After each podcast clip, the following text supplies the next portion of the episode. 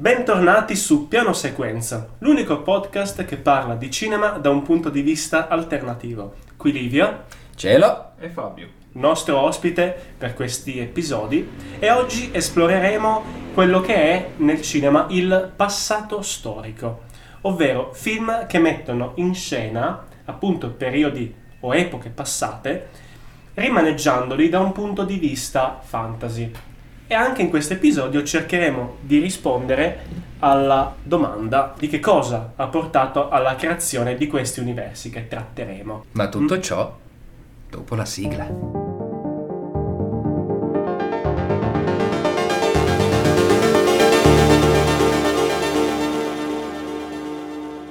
Allora, primo film da cui potremmo pensare di partire per questo episodio è un film eh, che Cielo ha apprezzato particolarmente e di cui ci parlerà, ovvero The Great Wall. The Great Wall, perché sono così tanto affezionato a The Great Wall? Innanzitutto perché era dentro la mia tesi universitaria, Ok. che entrambi avete sentito tra Sì, l'altro. Assolutamente. Esatto. E Ti piacciono i muri? mi piacciono i muri perché volevo fare il Se poi è Great... esatto, esatto, perché ricordate che non ci vuole un eh, grande pennello, ma un pennello grande. Forse era al contrario, non è, non è questo l'importante. No, allora, è un film che è stato veramente poco apprezzato dal pubblico e dalla critica, in realtà. Mm. Io invece l'ho apprezzato tantissimo perché ci sono delle cose molto interessanti che andremo un attimo a sviscerare. Partiamo subito. Regista eh, Chang Yimou, che è uno dei miei registi cinesi preferiti perché oltre a Lanterne Rosse ha fatto quel capolavoro immane per me che è Hero con Jet Li che se non l'avete visto dovete vederlo, dovete vederlo. Poi ha fatto anche altro, La foresta dei pugnali volanti, ehm, La città proibita, cioè comunque tutti i film Che famosi. sono due dei più famosi Esatto. suoi, perlomeno dal punto di vista occidentale. Assolutamente. In ultimo ha fatto nel 2018 Shadow, gran bel film anche quello, ma molto sconosciuto. Era andato a Venezia, ma non è È arrivato passato in sordina totalmente. totalmente. Ed è un peccato perché è un gran film. È un gran film. Che voglio recuperare. Esatto. Allora, The Great Wall. The Great Wall è forse il film più occidentale di Chang Yimou. Mm, non è la prima volta che collabora con eh, attori americani perché nei Fiori della Guerra ha come protagonista Christian Bale, ma è ambientato in Cina e tutto il resto del cast è cinese. Qui Perché è suo i fiori della guerra. sì, è suo. Ok. Invece qui abbiamo sempre ambientato in Cina, in una Cina fantasy eh, come appunto la grande muraglia cinese, ma con un cast molto più occidentale. Abbiamo William Defoe, abbiamo Matt Damon come protagonista, abbiamo Pedro Pascal e la bellezza di questo film, soprattutto da me che sono un artista marziale studio arti marziali ormai da 11 anni, che è ancora poco, fidatevi ancora molto poco. La cosa che più mi ha fatto esaltare è stata la creazione di questa armata. Ok. Perché? Trama molto semplice. I Taotiu, anche qui, creature mh, nel folklore cinese, quindi rimaneggiate, riadattate, ma non inventate Preesistente. preesistenti eh, attaccano i centri abitati in questa Cina feudale per ehm, mangiarsi fondamentalmente gli abitanti. La grande muraglia cinese, secondo la storia di questo fantasy, eh, è stata costruita per difendere queste città. I Taotie, un po' come quella fighissima scena in eh, World War Z, si ammassano sul muro per cercare di sovrastare Di sovrastarlo, superarlo. Esatto. Quindi eh, l'impero cinese crea questa armata e questa armata è composta da cinque animali presenti negli stili di Kung Fu, eh, che sono Airone, che eh, nel film è la- l'armata più leggera, quindi con le lance, fatta solo ed esclusivamente da donne che si catapultano sul campo di battaglia facendo praticamente bungee jumping e con le lance cercano di uccidere i Taotieu. Detto in parole povere, fiocinano. Fiocinano, esatto. Abbiamo eh, l'animale dell'orso con eh, un, ehm, un'armatura nera, eh, anche lì che è l'armata pesante. Abbiamo l'armata della tigre, comunque simile a quella dell'orso con eh, il colore rosso. Abbiamo anche l'armata del cervo, che sono quelli viola, che sono coloro che usano le frecce. E infine abbiamo quelli che però si vedono per una scena soltanto, eh, l'armata del drago, che sono a difesa dell'imperatore. Ok. Questa cosa, ripeto, è, si rifà molto alle arti marziali, anche come stile, anche come utilizzo delle armi che eh, sono state fatte all'interno del film ed è incredibile. Quindi eh, Chai Yimou eh, si mette in contatto fondamentalmente con una grossa produzione hollywoodiana, c'è questo 50-50 tra cinema occidentale e cinema eh, cinese, nello specifico, Orientale. orientale, e creano questo mezzo Wuxapian Che ricordiamo agli spettatori essere. essere il genere principale eh, dei film d'azione cinesi. Per farvelo capire, perché spiegarlo ci impiegheremo veramente un minutaggio interessante, dove i cinesi combattono con le spade, volteggiando per aria, avendo questi movimenti molto eleganti. Ribadisco, vedetevi Hero, che è uno Wuxapian, e lì capirete tutto. E quindi è a metà fra un cinema action di blockbuster e quest'altro. Ed è un film che io ho adorato, certo, ha delle grosse pecche, si vede che non c'è la poetica di Yimu, che gliel'hanno chiesta, cioè hanno, si sono rivolti a lui per questo film appositamente. Ma è un film che comunque consiglio, soprattutto se siete amanti delle arti marziali e mm, volete avvicinarvi teneramente, diciamo così. Al genere Wuxia Pian. Al genere Wuxapian, esatto, non, non essendolo puro, insomma, ci si avvicina poco, ma ripeto, se siete anche marzialisti a maggior ragione o se amate le arti marziali avrete tantissimi spunti. E poi si parla un pochino comunque della storia cinese come la polvere da sparo. eccetera, Certo. eccetera. Io nel film ho trovato un solo difetto che mi ha infastidito, per- al di là di eventuali grizze e qua e di là. L'unico difetto che ci ho trovato è Matt Damon. Sì, Perché è anonimo. è il protagonista in questo ambiente cinese che è l'unico, a parte William Defoe, occidentale, diciamo. Cioè, per carità, il film contestualizza il perché lui non è un asiatico. Perché è un tizio che arriva in questo posto dove c'è questa battaglia, dove c'è questa resistenza. Sì. Però col fatto che il focus è sempre su di lui, secondo me si perde il senso orientale della pellicola, no? Io avrei utilizzato mm, magari un, un protagonista un po' più una via di mezzo, tipo Keanu Reeves, che ha fatto 47 Ronin. Sì. Ci sta. Anche lui è l'occidentale in mezzo agli orientali, però ci sta. Si mimetizza un po' meglio. Esatto, anche per via dei suoi tratti somatici. Matt Damon è il classico. Adesso, classico protagonista di film action? Mm, no. Però diciamo che ci ricordiamo tutti la saga di The Burn. Sì? È, È molto americano. È molto americano, è molto americano. Quindi l'ho trovato che si sposasse poco. Sì. Anche perché non ha un fisico atleticissimo, è basso.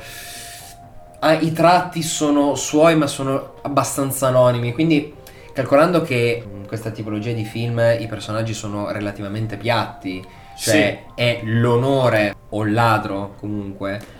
eh, come personaggi molto piatti, monocaratteriali, serviva qualcuno che da un punto di vista almeno visivo mm, colpisse molto. Sai chi mi sarebbe piaciuto Mm? avesse preso i panni del protagonista? Un attore che mm, in questo caso avrebbe potuto dare mm, prova di un ruolo serio fatto bene, nonostante eh, i suoi precedenti l'abbiano diciamo consacrato come personaggio pseudocomico. Jackie Chan. Jackie Chan. A me Jackie Chan sarebbe piaciuto molto perché ce lo ricordiamo appunto per film tipo quello nel West, Ehm, pallottole cinesi. Pallottole cinesi, che per carità Jackie Chan unico eroe Idolo. per i film eh, che ha fatto, poi con le coreografie di combattimenti incredibili. Però c'è sempre stato appunto quella quel, mm, La quella- verve comica. quella verve comica, diciamo, no? In questo caso, secondo me, sarebbe stato un attore che poteva dare prova di essere bravo anche a fare film un po' più seri. Ma Jackie Chan film un po' più seri ne ha fatti pochi.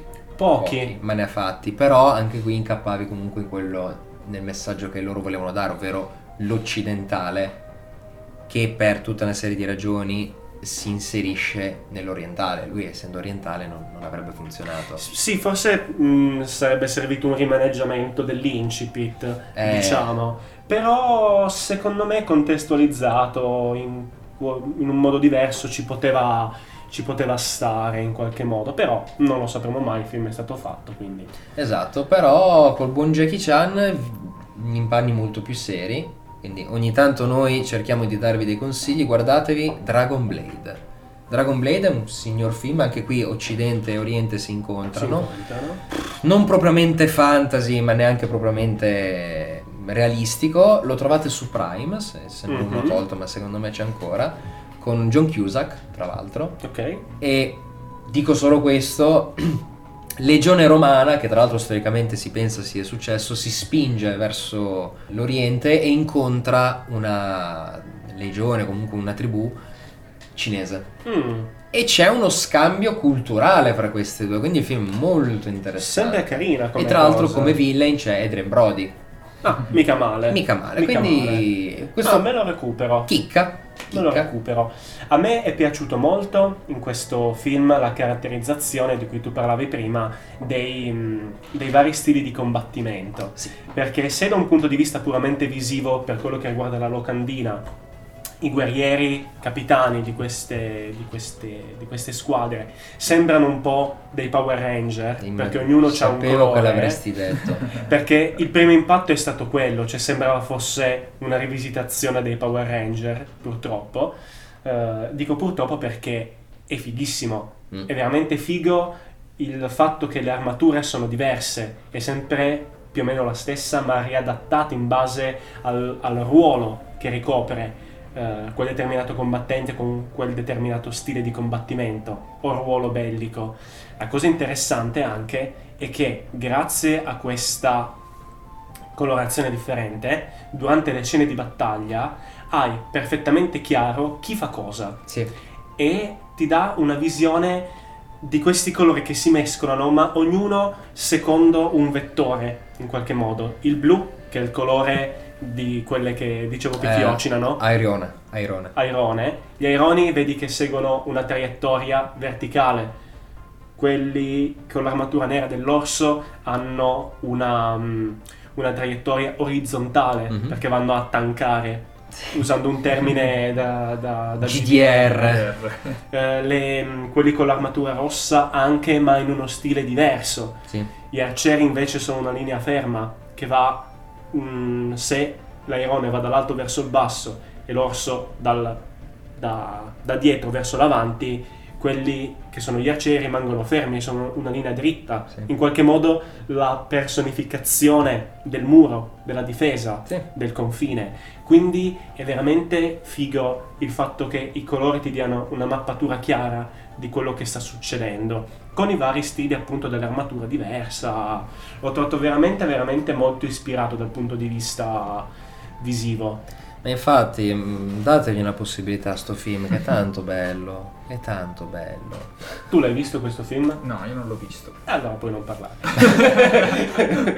È andata così, però Il sicuramente... regista gioca molto sui colori, da- già da Hero lo si vede che con Ma i colori... Quante volte te l'ha fatto vedere io? No, no, l'ho visto. Allora, Ah, hai ho visto di tuo? Sì, sì, non, non Ok. so- non sono, non sono così tanto una rottura, però mh, Chang Yimou, diciamo che per appunto creare questi universi si, si rifà molto ai maestri marziali. Certo. Mhm. Questa è la nascita del- delle sue idee de- di questo film, appunto, visto che stiamo parlando proprio della nascita. Esatto, però sono sicuro che tu i Pirati dei Caraibi li hai visti, Certo. se- sempre parlando di passato storico, passando ad un altro filone. Certo. E permettetemi un.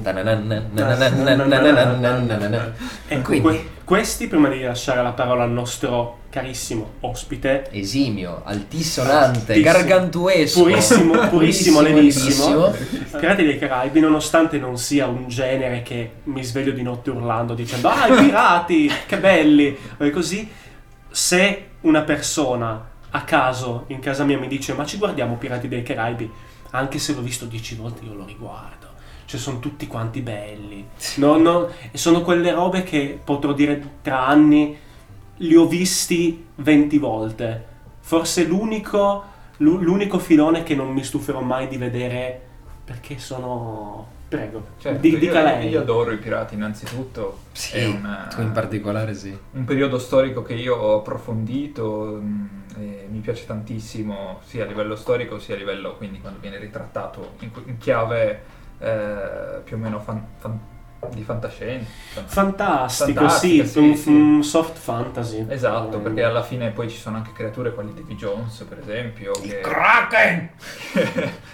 Sì, però sono, sono elementi fantasy inseriti in un contesto verosimile. Esatto, esatto, il contesto comunque rimane verosimile, mi piace anche che abbiano tenuto tutta la, la- la questione del- delle navi, del fatto che i tradimenti soprattutto, che sono alla base della pirateria, il fatto che non ti, puoi, non ti puoi fidare neanche del tuo migliore amico, Certo. Eh, il personaggio di Jack Sparrow peraltro è uno dei, dei più belli eh, e meglio caratterizzati del, del cinema, perché viene proprio, cioè, a parte Johnny Depp che comunque è un attorone, eh, è riuscito proprio a medesimarsi in questo personaggio e a riuscire a tirare fuori un pirata che però non è proprio il classico pirata che ci immaginiamo tutti con la barba, eh, che brandisce la spada e magari che beve. Invece è un, è un folle, è un folle che dà un tono alla pirateria molto, molto diverso, molto più, eh, più giocoso, perché comunque storicamente i pirati non passavano proprio una bella vita, se vogliamo vederla dal punto di vista prettamente storico, eh, non passavano una bella vita in mare, eh, in condizioni proprio disagiate, eh, però sceglievano quella vita, Mhm. sceglievano proprio di fare quella vita o venivano costretti dalla vita stessa a, a A intraprendere quel percorso. se parliamo a livello storico. Quindi qui abbiamo un'ispirazione storica, però chiaramente abbiamo degli elementi anche più fantasy, come ad esempio quando l- l'olandese volante esce dall'acqua, cioè sono Ah cose- sì, l'olandese volante. Anche qui abbiamo, partendo dal primo film, sempre più un climax eh, in salita di, di effetti speciali, nel senso che migliorano sempre di più. Anche Eh. l'escalation del conflitto diventa sempre più, sempre più alta. Che poi comunque attingono dalle leggende dei pirati, Sì. lo scrigno di Davy Sì, sì. Jones, il Kraken, le Esatto. sirene, sono tutti Sono leggende. elementi che esistono già nella cultura pirata, Beh, nel, inserite. nel quarto c'è proprio la figura di Barba Nera che è un pirata realmente esistito. Esatto. Ovviamente l'hanno edulcorato da un punto di vista fantasy, ma mm, c'era Certo. assolutamente. E un'altra cosa che mi, piace- mi è piaciuta molto è il fatto che comunque non si, eh, non si elimina la distinzione di pirateria delle varie popolazioni. Troviamo anche pirati cinesi Mhm. e questo è importante perché non, non troviamo solo i pirati che diciamo scorrazzavano per il mare dei Caraibi. Sì, Troviamo al- anche altri pirati che comunque effettivamente sono esistiti. gli spagnoli, i francesi, Esatto. cinesi. È un sacco asiatico questo podcast. è vero, è vero. Beh, tra le altre cose vi ricordo che, mm, beh, ovviamente eh, I Pirati dei Caraibi è un prodotto della Disney. Nel 95 la Disney tentò un primissimo approccio con i pirati con l'altisonante eh, nome chiamato Corsari. Corsari. Esatto. Sai che non manca. Ma è, è sconosciutissimo, non se l'è visto nessuno. Probabilmente neanche i Forse produttori della Disney l'hanno visto. Ok. Sta di fatto che appunto lì è, mancano quasi tutti gli elementi fantasy ed è molto più, più terra-terra. Questo, i Pirati dei Caraibi, comunque è entrato nella leggenda per Certo. tantissime cose. Tra le altre cose, curiosità, eh, Jack Sparrow non doveva neanche essere il protagonista. Inizialmente era un personaggio secondario, poi Johnny Depp l'ha interpretato in una maniera talmente magistrale che l'hanno eh, fatto praticamente traslare come protagonista. Il vero protagonista è Orlando Bloom, Turner. Che è un po' più pirata tradizionale. Esatto, Pirata- e un po' di, di sceneggiatura vecchia la si percepisce perché è un po' protagonista, Sì. però la scena gli viene rubata da Jack Sparrow. E poi finché poi Sì, lui, addirittura... lui è uno che per le, per la- per le situazioni, anche per il retaggio di sangue, diventa pirata. Sì, esatto. E poi addirittura esce completamente dalla saga perché il quarto e il quinto, per quanto li abbia apprezzati poco, Mhm. per quanto secondo me siano usciti completamente dal binario intrapreso dai primi due, è Jack Sparrow. Dai primi tre. Dai primi tre, sì. E ho detto primi due perché il 2 e il 3 effettivamente è un film solo, se ci Sì. pensi. Sì, sì. Sono praticamente la divisione dello stesso film. Sì, cioè finisce, il 2 finisce con un cliffhanger mega galattico di Barbossa che torna. Barbossa che torna. E, e però non, non- non è finito, cioè non è... No, no, assolutamente. È proprio un finale molto aperto. Sì. Vorrei soffermarmi sulla questione dei costumi. Vai, Che secondo me assolutamente. è molto importante da sottolineare il fatto che comunque eh, diciamo che creare dei costumi eh, per un eh, film piratesco è difficile, non è così facile, sembra semplice ma in realtà non lo è, Mm, perché possono risultare molto fastidiosi alla vista. Ok. eh, se vestono male piuttosto se non vengono studiati. Invece il dettaglio e la cura che hanno messo nei costumi dei Pirati dei Caraibi secondo me è perfetto Ok. e calzano perfettamente tutti i personaggi. Sì. Noto assolutamente che non c'è alcun- alcuna stonatura o sbavatura eh, ne- nei vestiti, nel- nei costumi e nella scenografia stessa. Sì, sono perfettamente contestualizzati anche nell'epoca in cui quindi non trovi degli, degli artifizi che Esatto. potevano non esserci. Non hanno improvvisato nulla. E- nulla. Per sottolineare questa difficoltà che tu dicevi nel creare un universo piratesco, vorrei farvi pensare un attimo, a parte i pirati dei Caraibi di cui ne stiamo parlando e Corsari, I corsari. effettivamente quanti film sui pirati Esatto. abbiamo visto al cinema? Cioè quanti ce ne sono? Ne abbiamo visti. Allora, innanzitutto è anche difficile, se non si ha memoria storica dal punto di vista cinematografico, definire altri film di pirati perché parlavamo prima di come Jack Sparrow abbia rubato il ruolo di protagonista Sì, al personaggio di Orlando Bloom. Tant'è che volevo inserirmi nel discorso dicendo che Jack Sparrow è diventato il pirata, è diventato lo stereotipo del pirata. sì, Se uno pensa a un pirata, all'immagine del pirata viene subito in mente Jack Sparrow, in qualche modo. Quindi è andato a sovrascrivere quello che poteva essere l'idea di un, eh, di un, di un pirata, come può essere Esatto. un Francis Drake, eh, per dire, ha proprio riscritto come il mondo vede l'immagine di un pirata, che non è poco, secondo me. Eh, Anche proprio per punto di vista, voi anche il personaggio fatto- realizzato molto bene, voi anche appunto Johnny Depp con la sua interpretazione che l'ha fatto diventare così tanto iconico. Per un insieme di cose è diventato lo stereotipo. Film precedenti dei pirati. eh, o un- anche successivi però, O anche insomma, successivi. qualcosa che sicuramente ne hanno fatti, però qualcosa che sia entrato... così tanto allora se proprio vogliamo forzare un pochino la mano volendo Waterworld eh, però non è, non è esattamente piratesco perché, Sì, ma no, ecco. perché sei obbligato a stare su una nave non c'è più, non c'è più terra Eh, quindi sei il mondo è diventato un, un'enorme scialuppa un insieme di scialuppe che quindi non è esattamente Mhm. piratesco come Infatti mh, la Disney qui oh, ogni tanto bisogna dargliene atto, eh, non è che sì. fa, fa- fa solo scelte sbagliate, No. poveraccia. Ne ha fatto di scelte giuste. Eh, e ha, ha creato proprio un- uno stilema, insomma, è, è riuscita a creare un universo, tra virgolette, mh, piratesco che non, non- non c'era. No, infatti. Adesso stavo controllando di quando è il primo Pirati dei Caraibi. La maledizione della prima luna è del 2003. Ipoteticamente, l'anno prima, la Disney aveva già fatto un film mm, di pirati ma molto paraculo.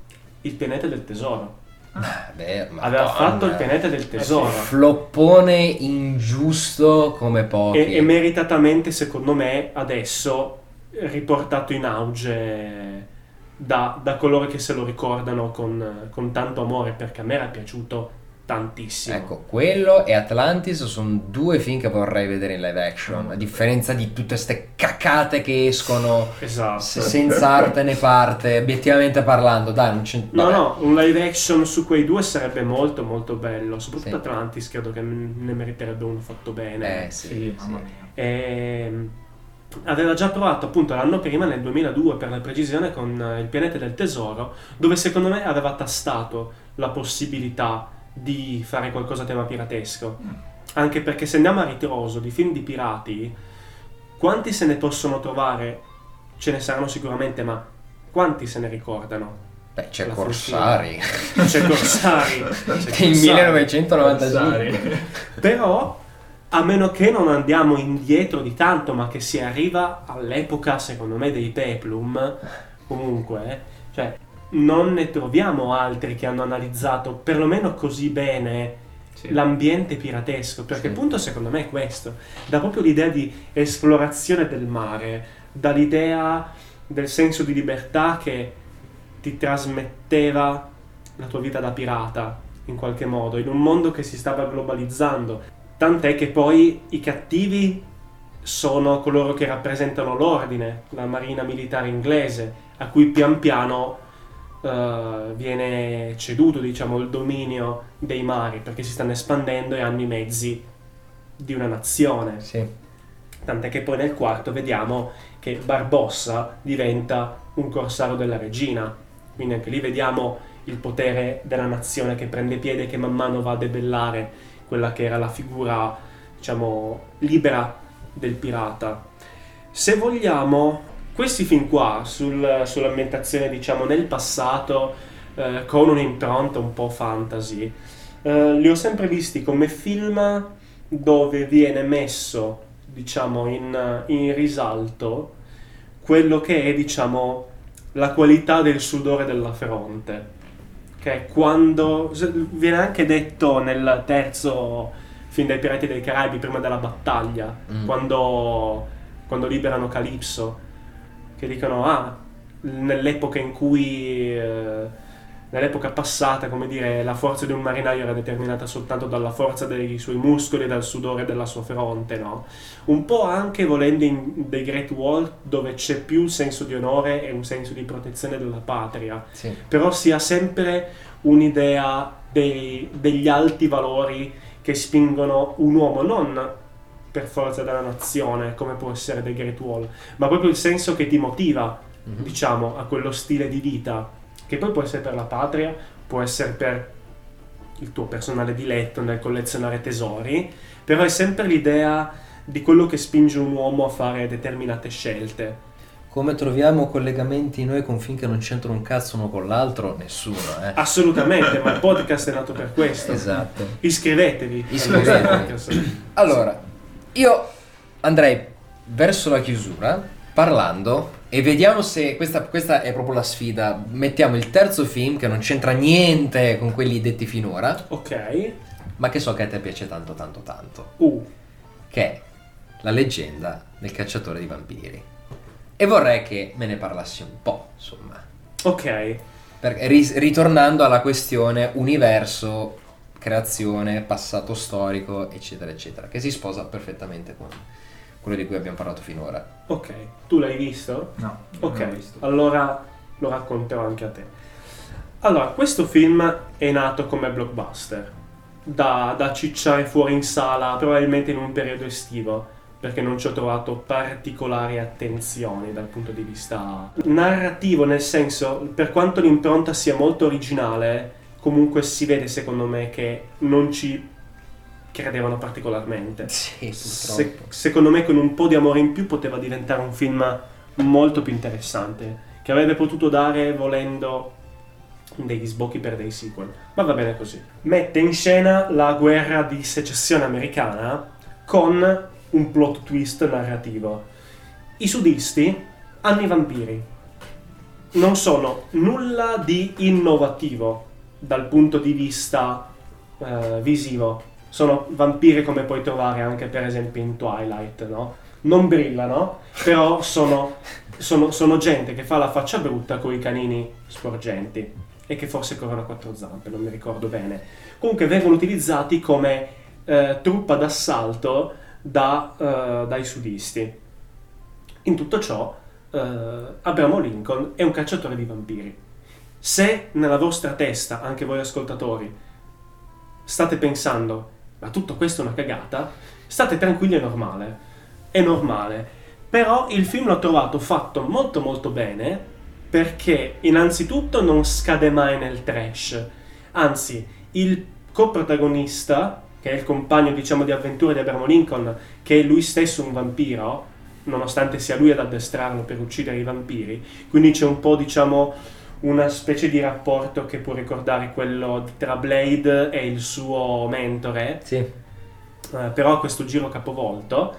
Eh, io ho trovato che è stato un film molto sottovalutato, che poteva essere, come dicevo prima, realizzato meglio, ma mette in scena anch'esso quello di cui parlavo in precedenza, ciò che spinge un uomo a compiere certe scelte di vita. Ovviamente questo non è uno spoiler perché come puoi pensare, come, potre- come potrete ben pensare da soli, i film americani finiscono sempre con un lieto fine, no? Come finisce secondo te, Fabio, il film? Beh, evidentemente eh, Lincoln vincerà. Vincono i buoni, quindi, quindi nulla da I dire. vampiri verranno uccisi. eh. Esattamente. E nel finale, ma questo non è uno spoiler a quello che succede durante il film, perché ci sono un paio di colpi di scena che non starò a dire, la scena finale del film è Abramo Lincoln, che diventa il primo presidente, diciamo, eh, assieme a questo suo amico, che gli propone di diventare lui stesso un vampiro. Dice tu hai lo spirito per guidare una nazione, ce l'hai quel fuoco dentro, no? Servirebbe un leader come te per più tempo rispetto a quello che la tua vita mortale ti consente. E lui dice non lo voglio fare perché voglio governare da uomo. A queste persone serve un leader, non voglio dargli un mostro. Dice qualcosa di questo genere, no?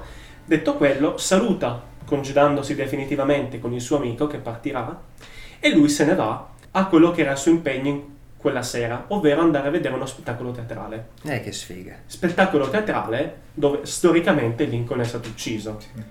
Quindi questo finale mi è piaciuto particolarmente perché appunto si ricollega all'idea di sudore della fronte, ai valori e dà l'idea di un uomo che si è trattenuto da quello che poteva essere la tracotanza, diciamo, l'arroganza di volersi spingere oltre la sua misura, paradossalmente andando incontro alla sua, alla sua morte quella stessa notte. E, come forse ne ho già parlato nei podcast precedenti, ma non credo, eh, ha per me i finali di coda più belli nella storia del cinema. Perché sulle note di una canzone dei Linkin Park, Powerless, vedi i titoli dei vari attori, produttori, robe così che scorrono su una specie di mappa gialla dove cola del sangue, che però gocce di sangue che seguono una traiettoria strana, perché a volte fanno un angolo retto, a volte vanno a zigzag per poi raddrizzarsi.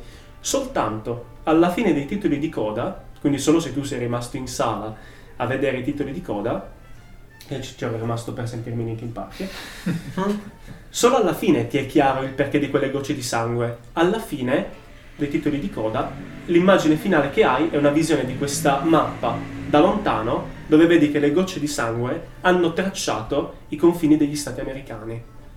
A metafora del sangue che è stato versato per l'unificazione della nazione. E io ho trovato molto molto poetico. Sì, mm, poteva essere una trashata mega galattica, invece hanno fatto un film da recuperare. Da Potevano recuperare. non farla sta cosa di titoli di coda, invece ci hanno pensato ed è uscita una roba bellissima, molto poetica. Sì. E merita secondo me di essere visto già solo. Cioè, se- sembra brutto dire ha dei bellissimi titoli di coda questo film. Guardatelo solo per quello. Però, come dire, è consigliato anche perché è divertente. Sì, sì, sì. Poi se invece volete qualcosa di un po' più mm, realistico, guardatevi Lincoln di Spielberg con Daniel Day-Lewis. Però non eravamo in questa sede eh, qui per parlarne, anzi volevamo parlare dei cacatoni fotonici. E parlando appunto di due film, o non cagati o apprezzati poco, The Great Wall e La leggenda del cacciatore dei vampiri, e Pirati dei Caraibi che conoscono anche i muri. Assolutamente. Quindi, detto ciò, Fabio, sì. vuoi dire qualcosa? Vuoi salutare te e i nostri siamo- spettatori? Ci siamo allung- dilungati tanto su questi argomenti, li abbiamo sbucciati fino in fondo. Ci sarebbe Mhm. tanto altro da dire, però, Come sempre, come sempre. però chiaramente noi ci basiamo su- sul tema che seguiamo, che ricordiamo appunto essere quello di come parte un'idea di un film, eh, quindi la nascita e lo sviluppo. E ci rivediamo nel prossimo podcast. Non è vero perché è un È l'ultimo. podcast. No, aspetta. Non è Ci risentiamo. Ci risentiamo, Ci è un risentiamo, podcast, non ci vedono. Eh, eh. Ci risentiamo nel prossimo podcast. Qui Fabio. Qui cielo. E qui Livio. A presto. Ciao.